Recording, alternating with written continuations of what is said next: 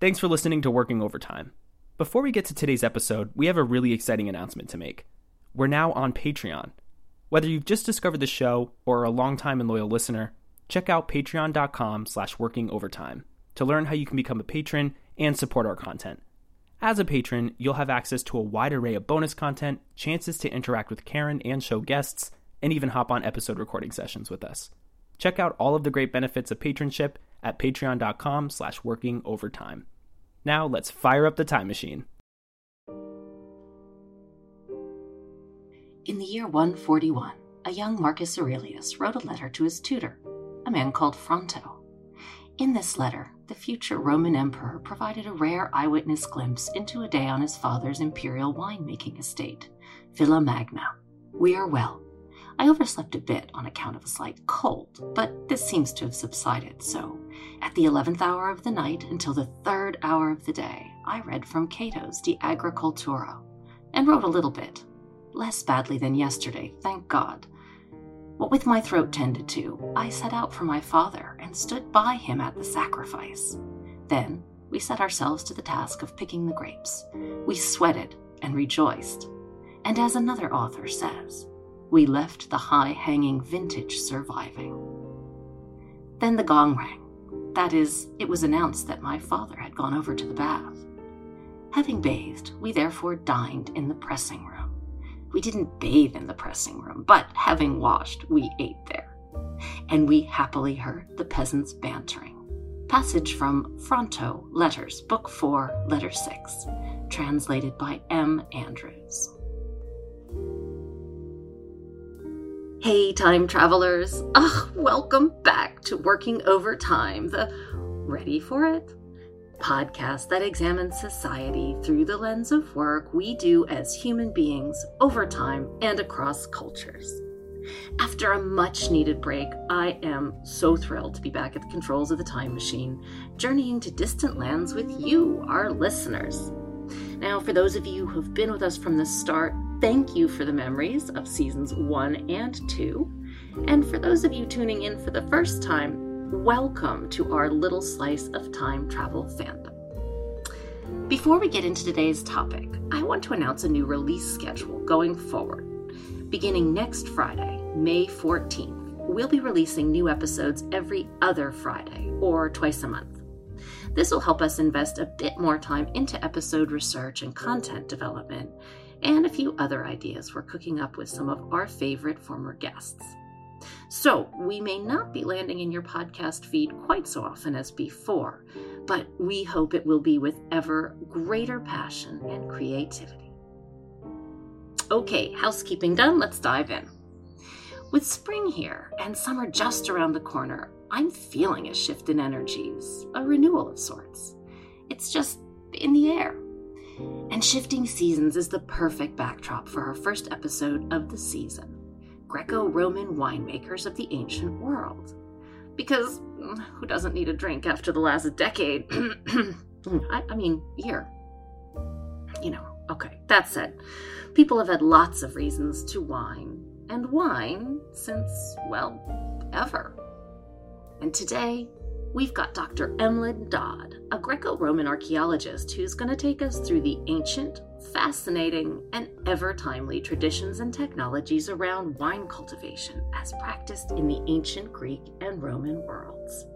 Emlyn is Assistant Director for Archaeology at the British School at Rome and an archaeologist. He specializes in the study of ancient Greek and Roman agriculture, technology, trade, and economies. He recently published a book focusing on the wine production and viticulture of two Roman settlements in Turkey and Greece, and he currently is coordinating a survey project across the Cycladic islands of Greece, investigating the production of wine and oil in the classical to late antique eras.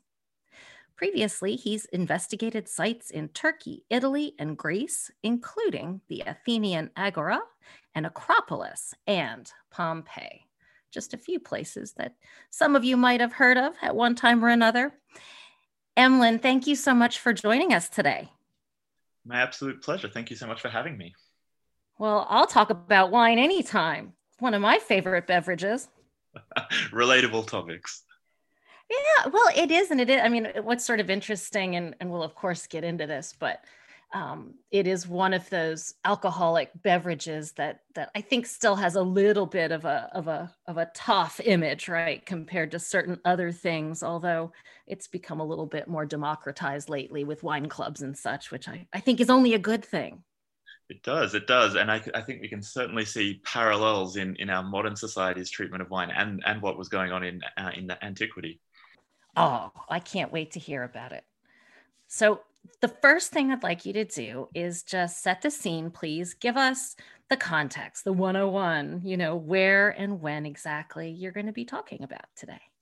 So, today we're going to be traveling mainly to ancient Greece and Italy, um, but also drawing in evidence from across the Mediterranean to talk about winemaking in the famous cultures of Greece and Rome, and this will really include a broad period from um, the classical to Hellenistic Greece around the 5th and 2nd centuries BCE, all the way through to the high imperial period of Rome, uh, following Augustus in the first centuries of our era now.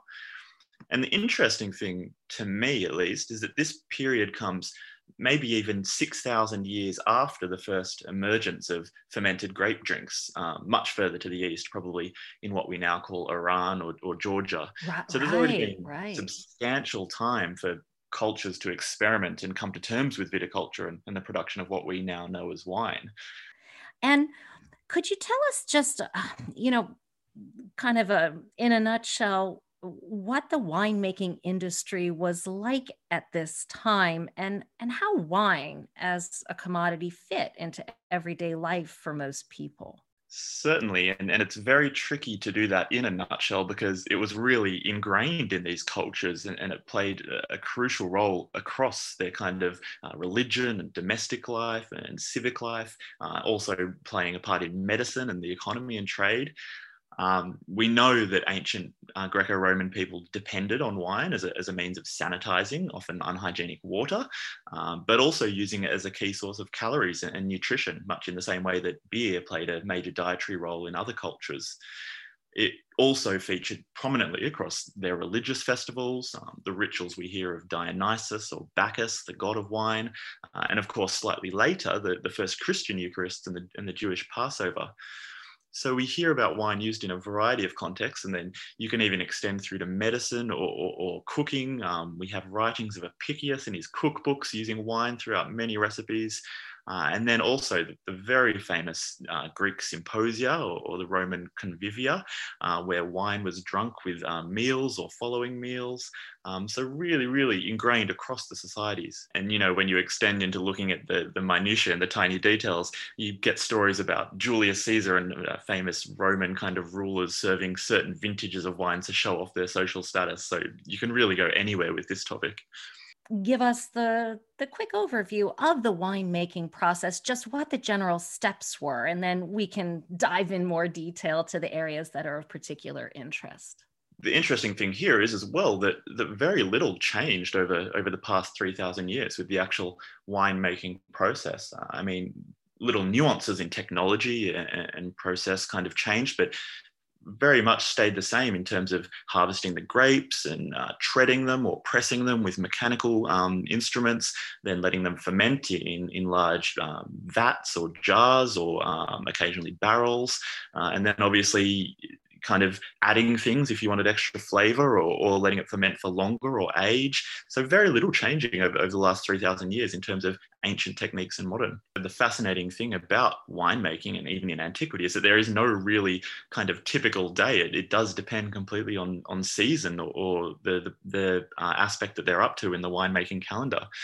So, for example, in, in the harvest uh, or the vintage season, uh, winemakers would uh, be, be tending their crops, they'd be harvesting their grapes, uh, in terms of things that um, maybe they would be worried about on any typical day, um, it was really, really important to process the, the, the harvest and, and, get the grapes into the um, facilities as quickly as possible before yeah, before the, the it, it stormed, right, or something. I mean, that, that's exactly. the other thing. there were so many variables, and in antiquity, especially, they had no real way of controlling those like we we do today. So, uh, very important to be efficient with your with your processing. Well, you know, it, it's, I, am going to just come clean that I, I, have a little bit of a personal experience with um, particularly the, the harvest aspect of grapes. I, um, you know, have some family members who uh, have a winery in Virginia, and it's all about the weather. it's their farmers. I mean, yes, they do have wine processing facilities on site, but it all lives or dies out on the vine. Absolutely right. Absolutely right. And, and we know that the ancient people were particularly worried about as, as this well because we hear in their writings and, and we find inscriptions uh, calling on the gods for protection and, and for good grace from the weather and the season and, and hoping for a good vintage. What would they do in in harvesting grapes? Did they, you know, have a bag they put them in? Was there a? I mean, what do we know? Uh, or what can we say from the kind of work that you've done about how the, the process actually worked of harvesting grapes? So we know that the harvest um, in ancient Greece and Rome was a really important time of the year. We, we know uh, a lot of information through the ancient writers. Um, the harvest typically lasted in Rome about 23 days from what they called the calends of September to the Ides of October. And, and we're told that it was a really um, celebratory and festive atmosphere during the harvest. We, are told about dancing and, and music and, and those kind of ceremonies. Um, they marked, obviously, as, as all ancient cultures did, the beginning of the harvest and the end of the harvest with religious ceremonies, things called the Vinalia, uh, the Vinalia rustica, which involved sacrificing sheep and picking bunches of grapes. Um, and once they, they'd done those uh, celebrations, it was lawful, according to the gods, to harvest the grapes and, and to make the wine. Uh, but I think it's also equally important to really recognize that there was undoubtedly a more somber side to the ancient grape harvest that we don't hear about as much in the sources, um, because slaves would have played a huge role in the production cycle uh, uh, of large estates and, and latifundia um, in the Roman Empire, uh, really underpinning its scale and profitability. Um, so it's difficult to believe that their working conditions would have been uh, so celebratory and, and, as pleasant as we hear in the sources. Uh, so I think there's really two interesting sides to, to um, think about when we consider ancient uh, winemaking and agriculture in general. Was the harvest something that free workers also participated in, or, or was that more the purview of the slaves? It, it was very much a, a combination of both. Um, the, the vine, as you probably know, requires a lot of labor involved in, in its cultivation and its harvest, uh, much more than the olive tree, for example, um, and also a quite specialized labor force. Uh, so we know that slaves really underpinned those large um, industrial kind of estates that we see particularly through the, the Roman uh, imperial period. But we also know that, that free people played a really large and important role in it. Um, we hear stories in the literature of uh, uh, freedmen uh, abandoning their daily jobs to go and work on the harvest where, when they were needed to, uh, uh, we assume because it paid quite well to go and um, work for the harvest and, and assist some of these winemakers to make sure they got their produce in in a timely manner. So we know that it was a, a, real combination of both. Whether, whether they worked side by side and together is, is much more difficult to tell, but they certainly both participated. And so once all of the grapes are off the vine, what happens next? So we know once the grapes were harvested and they were placed in uh, baskets, they were taken to the grape um, processing facilities, usually in carts uh, or something like that. Um, and this is where the treading floors and, and, the mechanical presses would have been housed. Um, now, comparing the Greek and Roman periods, we think that the, in the earlier Greek periods, much of these processing facilities would have been out in the fields uh, with the vines. It was very close by to make the process more efficient. Um, but in the Roman period, we also see them um, housing these facilities in urban areas. So they would have had to transport the grapes, um, sometimes quite a distance, to get them to, to be um, trod and pressed. And once the grapes got to these facilities, um, the first and most common process was to tread the grapes. Uh, they'd pour thick layers of grapes into these large waterproof platforms or, or treading floors, uh, and workers would crush them with their feet. So that's for real. Did they wash their feet first? Do we, do absolutely, we think they absolutely, did? absolutely for real. And, and, we know that they did wash their feet. We actually have um, written sources saying workers have to wash their feet before before they tread the grapes, and well, they have to. That's wearing... a relief. exactly, exactly, and they have to be wearing suitable clothes. And we get this fantastic detail through some of the ancient agricultural writers about how hygienic this process needed to be. And what constituted suitable clothes for squashing grapes with your toes?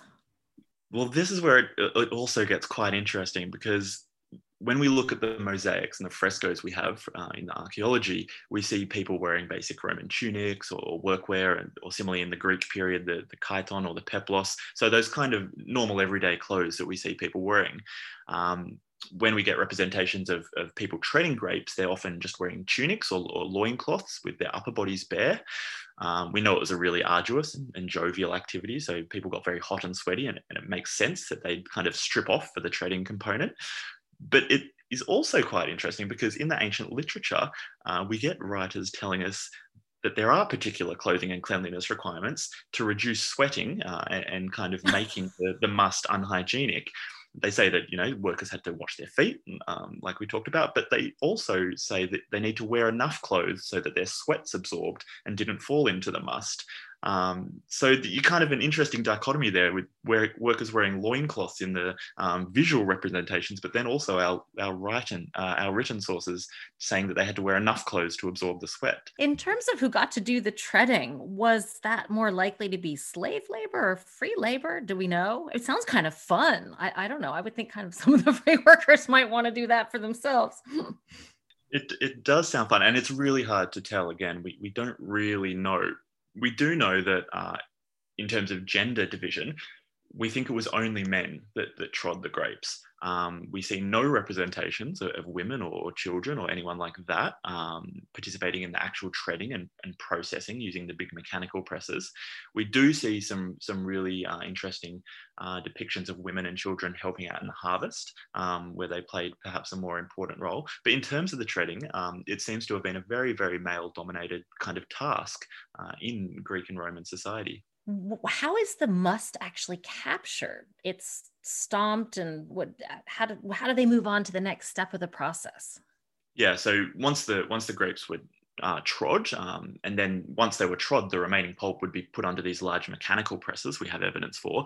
Um, they'd either be colossal wooden beams uh, weighed down by weights. Uh, once we got to the first century of, of uh, this era, they started using uh, screw presses and screw technology in, in their wine presses quite commonly. Um, that would obviously extract more juice for, for different qualities and types of wine.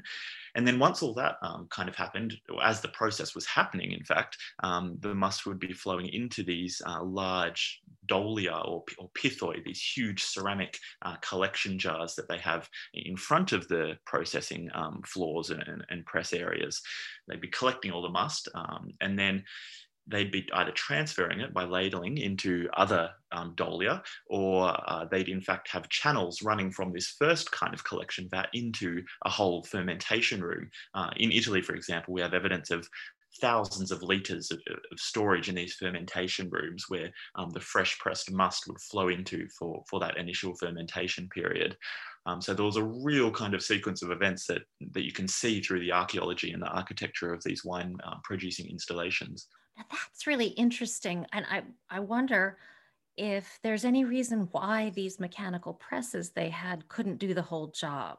what were the feet required for if they had a press to finish it off? That's a fantastic question. And, and in fact, we know the answer to that. We're told in the literature. And I guess you can probably see by comparison to modern production too. Um, we know that the grapes were trod because it produced the best quality of wine um, it produced that first juice that was extracted from the must, um, which produced the kind of sweetest uh, and most flavoursome wine. Once you once you gathered up the the rest of the pulp and put it under a mechanical press, you'd obviously be pressing a lot more of the skins and, and the seeds and the stalks that were involved in that, ah, and get a, okay. a more acidic and kind of sour wine. And that that type of wine, we're told by the ancient Greek and Roman writers, writers was used for the slaves and, and, and for the lower classes of, of um, society. So we see that the different processes were used to make um, completely different um, kind of qualities of wine. So the personal touch, the toe lends a personal high quality touch. it does. It absolutely does. Um, and perhaps my most my my my most favorite depiction of this is is a letter from the Emperor Marcus Aurelius, uh, Roman Emperor, which tells us about his experience in a in a in his own imperial winemaking estate just outside of Rome, where he sat um, and watched his workmen tread grapes, uh, and while he had dinner, and it was this whole kind of spectacle to make his favorite type of wine. Uh, and we actually think we've found this estate uh, in the archaeology, um, and it only has a treading area. It doesn't have any evidence of mechanical presses, so it seems that they were making a very high quality wine. Well, for the emperor, why not? Absolutely. Who was your typical winemaker? Since you mentioned the emperor and his winemaking estate, what kind of organization was there in this industry? I mean, uh, were there sort of ordinary people who produced wine as well as elites, such as the emperor? Yes, it's a it's a difficult question to answer. We know that various um, kind of people and, and classes of people engaged in the the process of wine. Um, we know, for example, that there were landowners who owned these huge estates um, and owned all of this kind of winemaking equipment and vineyards. Um, but we think that they usually weren't involved in the actual um, process itself of making wine. They were kind of absent landowners uh, who reaped the profits but didn't do any of the hard work, as it were, um, because we know that they leased out this land to actual winemakers uh, who, who kind of undertook the processes the, the interesting thing to me, at least within my research, is that we have this fantastic evidence for this large scale production, but we know that there would have been so much kind of domestic and smaller scale production going on all across the ancient Mediterranean countryside. Um, we don't really see evidence for it in the archaeology. So, did some people produce wine on a subsistence basis the way they might have, you know, raised a few goats and, and and pigs out in the yard? The, the short answer is definitely yes. Um, like I said, it's really hard for us to see this in the archaeology. We think that some of their um, equipment and tools was was um, made of wood, so it just decomposes, and we have no evidence of it. Um, it was much less permanent than these large kind of estate installations that we have more evidence for. Um, but it, it really was happening. We can kind of get glimpses of it um, in certain archaeological contexts, but it's really difficult to kind of nail down certain conclusions about how uh, common it was and how much um, that it was happening through different historical periods. Oh, that's really interesting. Um, you know, because of course I'm sitting here thinking from the modern day perspective of um, vintners and the famous labels and how you know these are these are products that are widely distributed. What what would you what would you estimate from your own research is sort of the percentage or rough division between you know mom and pop making their own wine for their extended family on their own property versus these large scale producers who would have then traded wine you know broadly I think that the large scale producers uh, certainly would have dominated the market. They would have been the people producing and, and exporting and supplying wine to the cities, uh, the, the, the, smaller um, cities and settlements as well, um, for their bars, their taverns, uh, and so on. But I think underpinning that, there, there, would have been this really extensive domestic scale production uh, of people uh, having a few vines in their backyard, um, harvesting the grapes, having some sort of rudimentary treading floor or kind of uh, even just a, a basin or, or, a ceramic area that they can tread the grapes in and create uh, their own wine for, for their own house. I think there was really a kind of complementary uh, economy of these two things going on at the same time.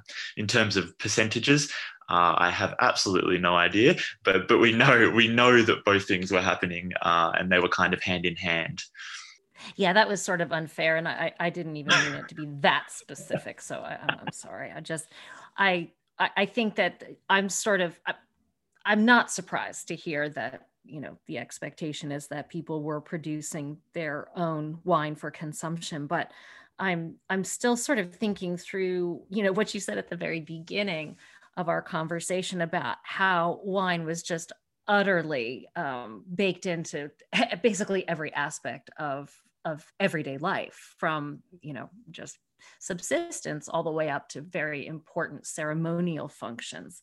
And so that leads me to to wonder you know how the different how the different varieties of wine were marketed to meet those different needs. I mean you mentioned this the more sour wine that was destined for the for the slave class. Um, but you know did wine vary widely in its market price then as it does today? It certainly did. It, it certainly did. And, and we know, uh, in fact, uh, how much it was being sold for. We, we know how variable the price was because um, at Herculaneum, for example, which is, uh, as many people know, a site fantastically preserved from the eruption of Vesuvius, uh, there's a wine bar there, and, and we've got painted on the wall of this wine bar four different types of wine that it was selling, uh, and in fact, the type of wine and, and, the price of the wine that was being sold. Um, I can't remember off the, off the, top of my head how much it is, but they're very, very different in prices, uh, and it makes some comparison to um, very expensive uh, vintages of wine that the, the, most expensive type on sale was, uh, and then obviously a, a much cheaper wine uh, if you wanted to be more e- economical with your drink that night.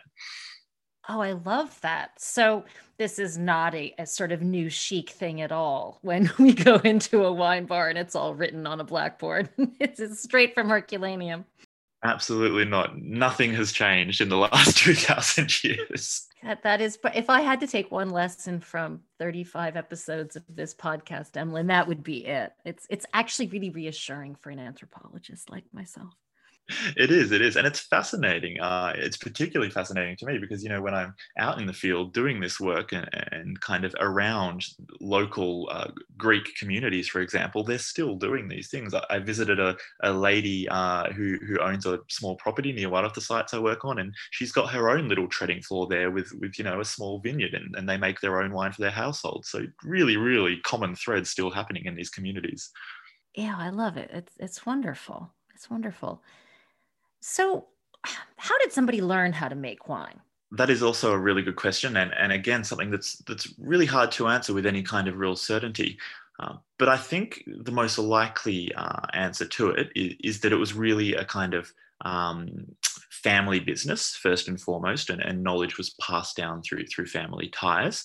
Um, we know the the writer Columella, who provides one of the most important um, kind of agricultural Roman treatises uh, and, and, describes a lot about winemaking.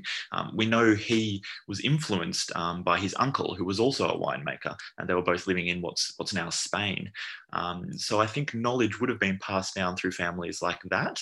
Uh, in terms of people that went off and worked the vintage kind of seasonally, like, like we were talk, talking about earlier, um, I think that would have been less less likely, uh, less specialized skills to have needed to be passed down through family ties or, or kind of taught like that. Um, but that that real knowledge of winemaking, uh, harvesting, fermenting, pressing, all that kind of stuff, I think would have been very much a, a family business for these um, for these landowners and producers to have learned. And given that, uh, were there any sort of credentials required for somebody to set up one of these big, you know, commercial level production facilities? Not, not sure about credentials. We don't have any evidence of specific credentials needed, but we do know that it was a very specialized um, uh, kind of skill set required for the overall winemaking process, and, and you needed real um, specialist knowledge to be a winemaker. So there would have been that kind of training, which uh, I assume would have been passed down through uh, family ties predominantly and, and, those kind of connections. We do. Um, we do know that farming was quite well respected in the ancient world, um, but again, not much knowledge of credentials as such that would have been required. And, and how about oversight, official oversight? The best glimpse we get into official oversight is, is the fact in the Roman era, uh, we know certain laws were passed con- kind of controlling the winemaking industry and particularly those large scale uh, productions of wine. We know that um, wine merchants who were buying the wine from these estates uh, created contracts um, and they would be promised certain quantities and certain qualities of wine from these estates even before the grapes were harvest, harvested. So the, the contracts Very optimistic would, business. Exactly exactly. The contracts are drawn up well in advance of, of this wine even being fermented and made. Um, and then obviously tastings would happen once the wine was made. And if the wine wasn't deemed to be of the quality promised in the contract um, you could return it and you could actually um, get your money back. So some real kind of uh, detailed frameworks controlling the roman wine industry at least. Oh right. Well and that could have gotten pretty ugly sometimes Absolutely. We, we do hear uh, a, a, certain story. Um, I think it's from Roman Egypt, where where someone didn't get their their promised wine. The wine, when it was tasted, was actually sour and vinegary, uh, and the person described in this story certainly isn't very happy at all. So it could have turned quite nasty. No, we've all been there at the table, and you don't want to be that that restaurant customer who sends it back, but Yeah, it, it, it can make for a disappointing meal. And I can only imagine how much more disappointing if your entire season's worth of planned beverage was not to your liking. Absolutely right. And we know that it was a, an incredibly lucrative and profitable business. So if your whole vintage is is kind of not turning out as expected, you you really would be out of pocket quite a bit and, and not happy at all. Yeah, I mean, it sounds really, really stressful between worrying about the weather and praying to the gods that the grapes made it unscathed off the vine in, in the right time frame, and and then yeah, that the, the actual end result was what you wanted. So, h- how lucrative could this be for a successful producer? Well, I think the short answer is incredibly lucrative. Um, we hear of some of the wealthiest people in Rome uh, engaging in viticulture and having huge estates producing wine. Um, one of one of the, the uh, one of my most favorite stories is of uh, the emperor's son, or the, the, dictator rather, Sulla, Roman dictator. His son owned the most prestigious vineyards in um, in Rome, just south, producing this Falernian wine, which is one of the most famous Roman wine types. Uh, and we know that he was incredibly wealthy just by owning this land and these vines and producing this wine. Um, so some of the wealthiest people in ancient Greece and Rome would have uh, participated in winemaking and, and trading and export of wine. And how were they paid? Was this a, a cash in hand sort of thing, or was there some kind of bartering network that was sometimes used? I, I'm sort of curious what what we have in terms of records of of how these winemakers made their living.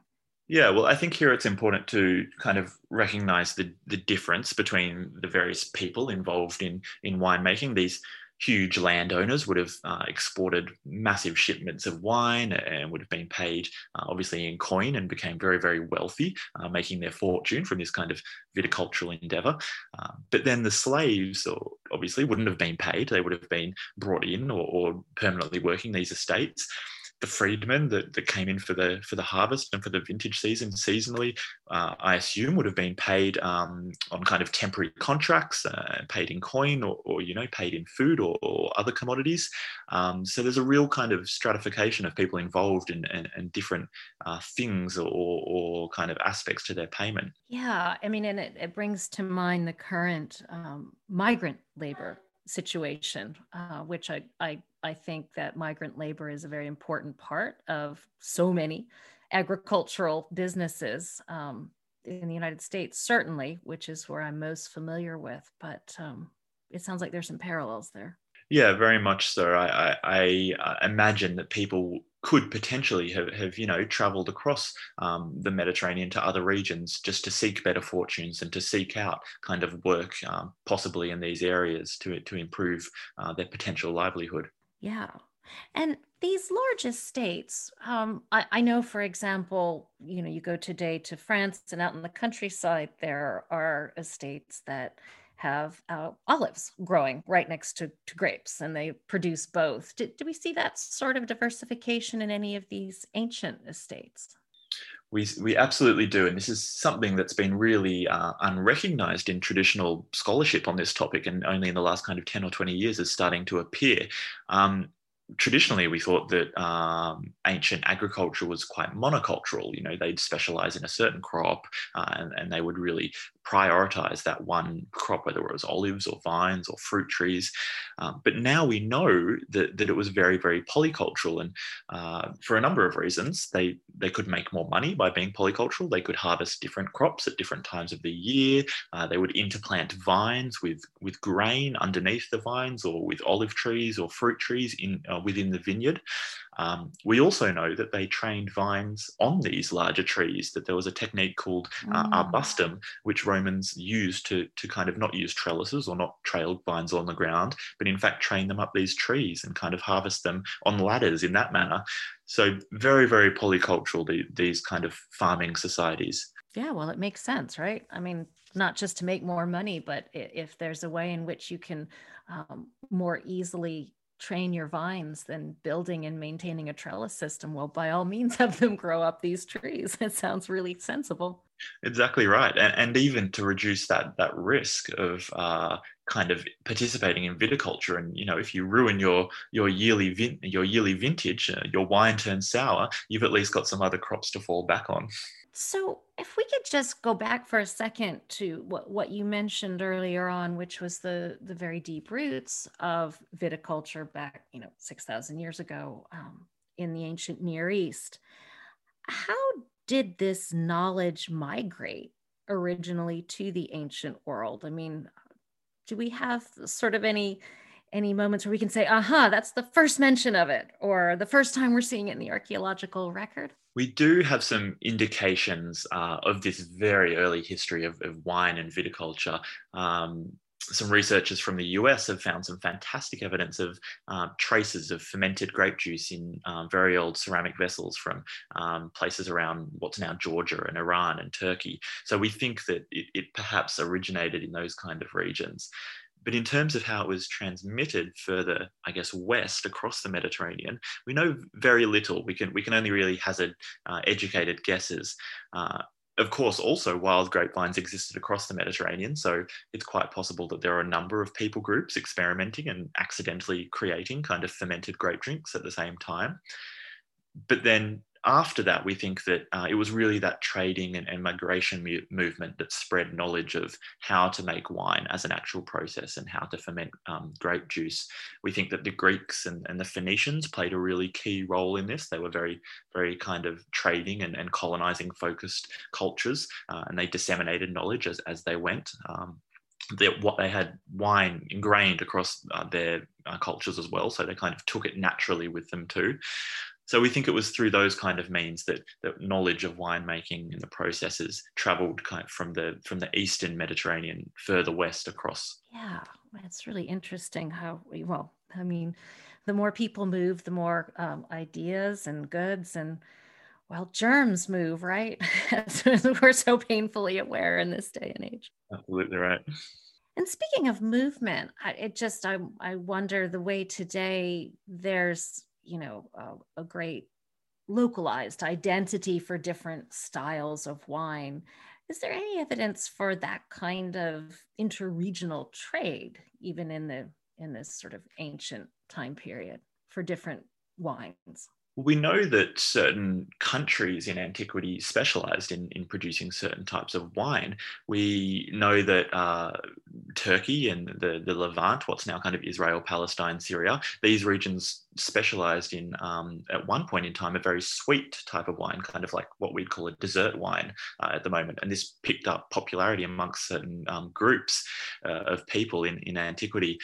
Uh, we know that the Romans uh, in Italy and their kind of colonies in Spain specialized in very different types of wine to that as well. So there was there was very much regional specialization, and at various points in time, one region would be very popular, or their, their type of wine would be very popular, and that would kind of take off as a, a booming export. So there was a, a real kind of specialization that we see today as well. It's so tempting in our presentist way that we we just can't help having sometimes of thinking oh well it would have been so hard to move things around in those days. They probably just drank the local wine. But no i mean they were very sophisticated in their trade routes for so many different commodities. No reason to think wine wouldn't be any different. That's exactly right and we we see fantastic evidence of that through uh, things like shipwrecks where we've got thousands of, of amphora, these ceramic wine jars, uh, in these shipwrecks. Uh, and we can tell through scientific testing that they had wine in them. We can kind of see the, the DNA and the trace markers of wine in these ceramic jars. So we know exactly how they were shipping it, and we know exactly how they were moving huge quantities of, of wine around the Mediterranean 2,000 years ago. Yeah, tell us a little bit more about that if you would. I mean, I, I think one of your areas of particular interest is what you've called knowledge networks, right? Um, and talking about the distribution of these, these agricultural technologies and the processes in the classical to late antique eras.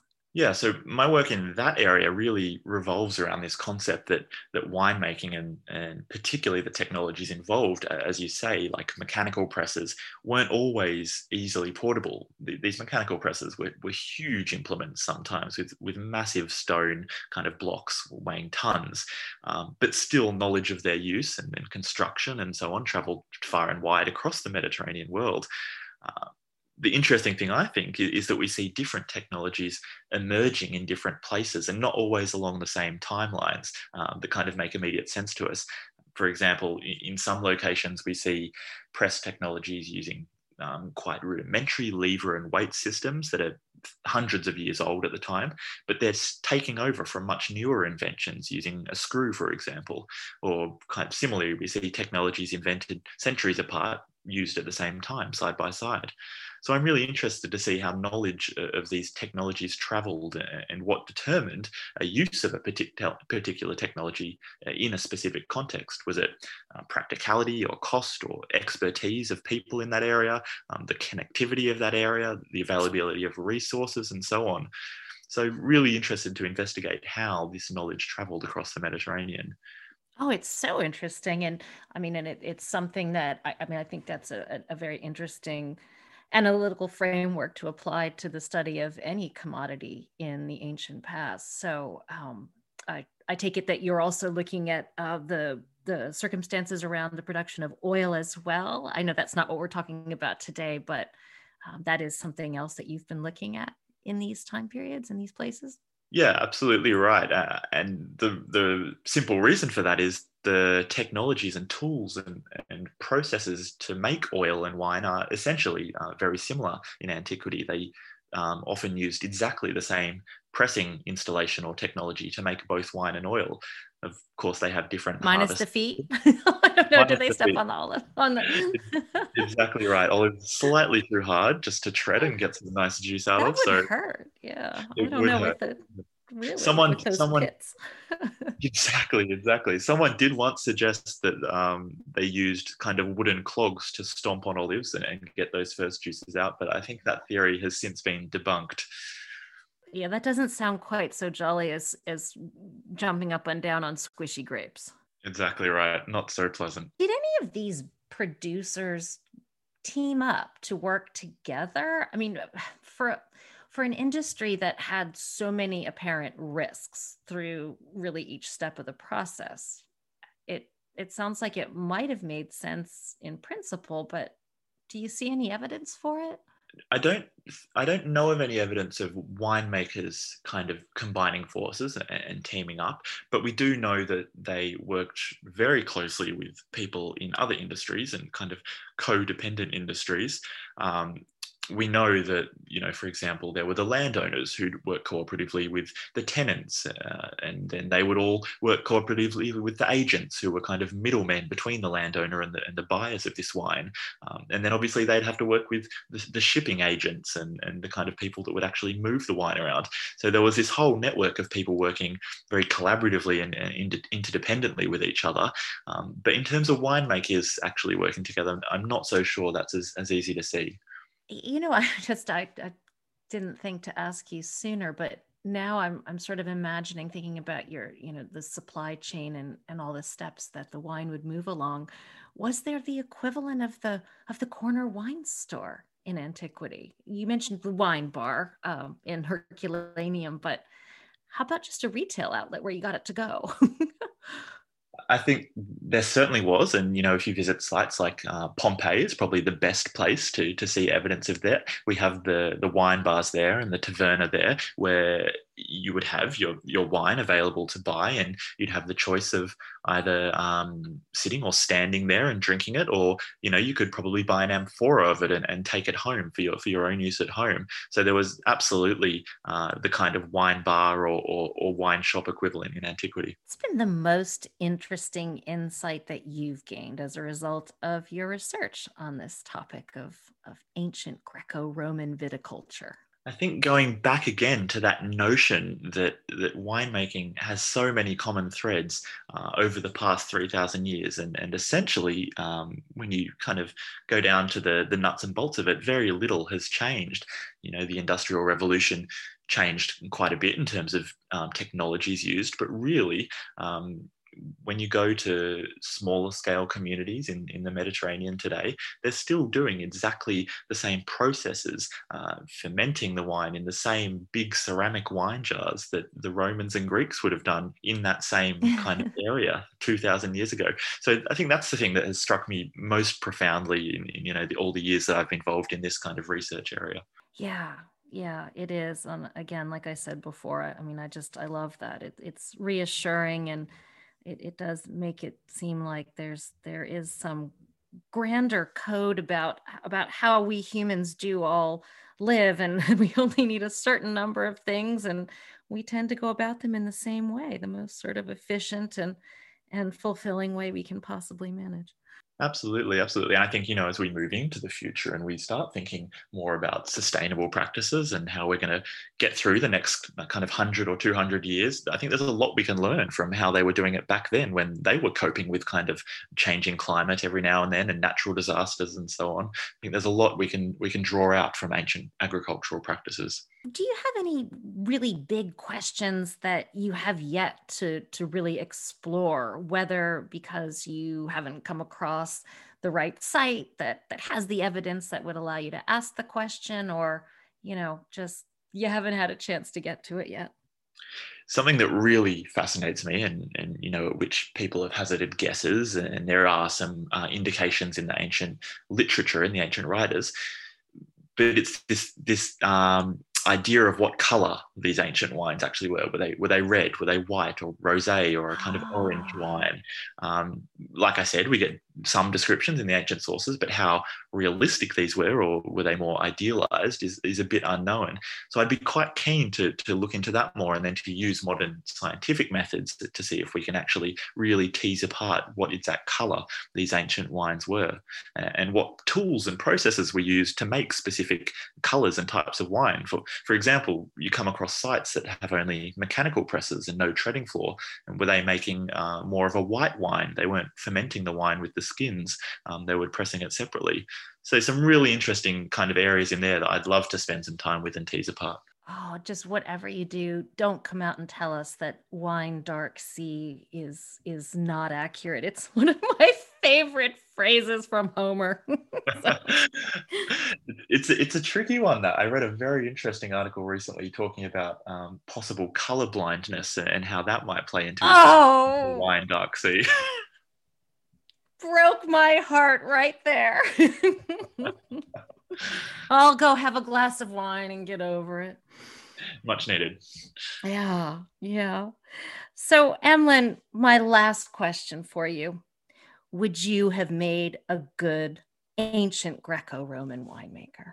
I think my short answer to this question is perhaps, but I think when it comes to the extreme dancing and singing and working tirelessly to stomp grapes on a slippery treading floor for hours and hours, I think there may be better people for the job than me. Yeah, maybe the better way to ask the question is Would you have liked to have done it? yeah, I think in selective periods of time. No, I, I just I think look, it it is at at the end of the day, um, if you're involved in the entire process from uh, the grapevine through to to the bottle or the amphora, it's super stressful. I mean, you're a farmer, you know, and so you're you're really subject to the vagaries of climate change, as you said, and, and just everyday weather patterns. Exactly right. And you know, without those kind of modern technologies we have that we use to stabilize wine and try to control those conditions as best we can you you really would be at, at the the kind of mercy of nature and whatever else would happen within your must What's a good reason to have many gods to pray to, isn't it?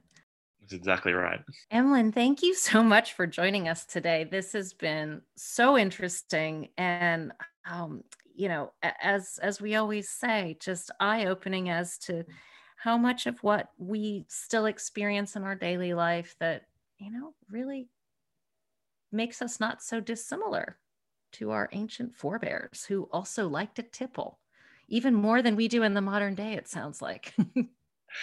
I think absolutely right. Uh, they certainly liked a, a, drink in, in many, many different contexts. And I think we can all cheers to that. Cheers. Thanks for having me, Karen. It seems that Marcus Aurelius gave it to us straight in the report to his tutor that we kicked off with. A day in the life of a Greco Roman wine producer, however rich and powerful, was predicated on an already ancient melange of hard work, the odd celebration, and the endless cycle of the seasons. I hope you enjoyed being with us today, and if you're inspired to pour a glass of something nice to cap it off, Sante. Hey there, you can follow today's guest at EmlynKD on Twitter. For show updates and additional content, as always, give us a follow on Twitter at Working OT Series. And for visibility's sake, if you like the show, consider leaving us a rating. And I don't know, if you feel so inclined, maybe a little review on Apple Podcasts. It really does help get the word out. We are so happy to have the time machine fired up again. We have a slew of riveting new episodes coming on this season, so keep a lookout every other Friday. Until next time, time travelers. Ah, that feels so good to say again. Working Overtime is part of the Little Fire Podcast Network and is made in collaboration with Past Preservers. Today's episode was recorded live across the globe over Zoom. It was produced by Karen Bellinger, Nigel Hetherington, Aidan Law Liberty, and Raz Cunningham. Our director was Raz Cunningham. Follow us on social media for additional content and show updates at Working OT Series on Twitter and Working Overtime Series on Instagram. Don't forget to hit that subscribe button. Thanks so much for listening.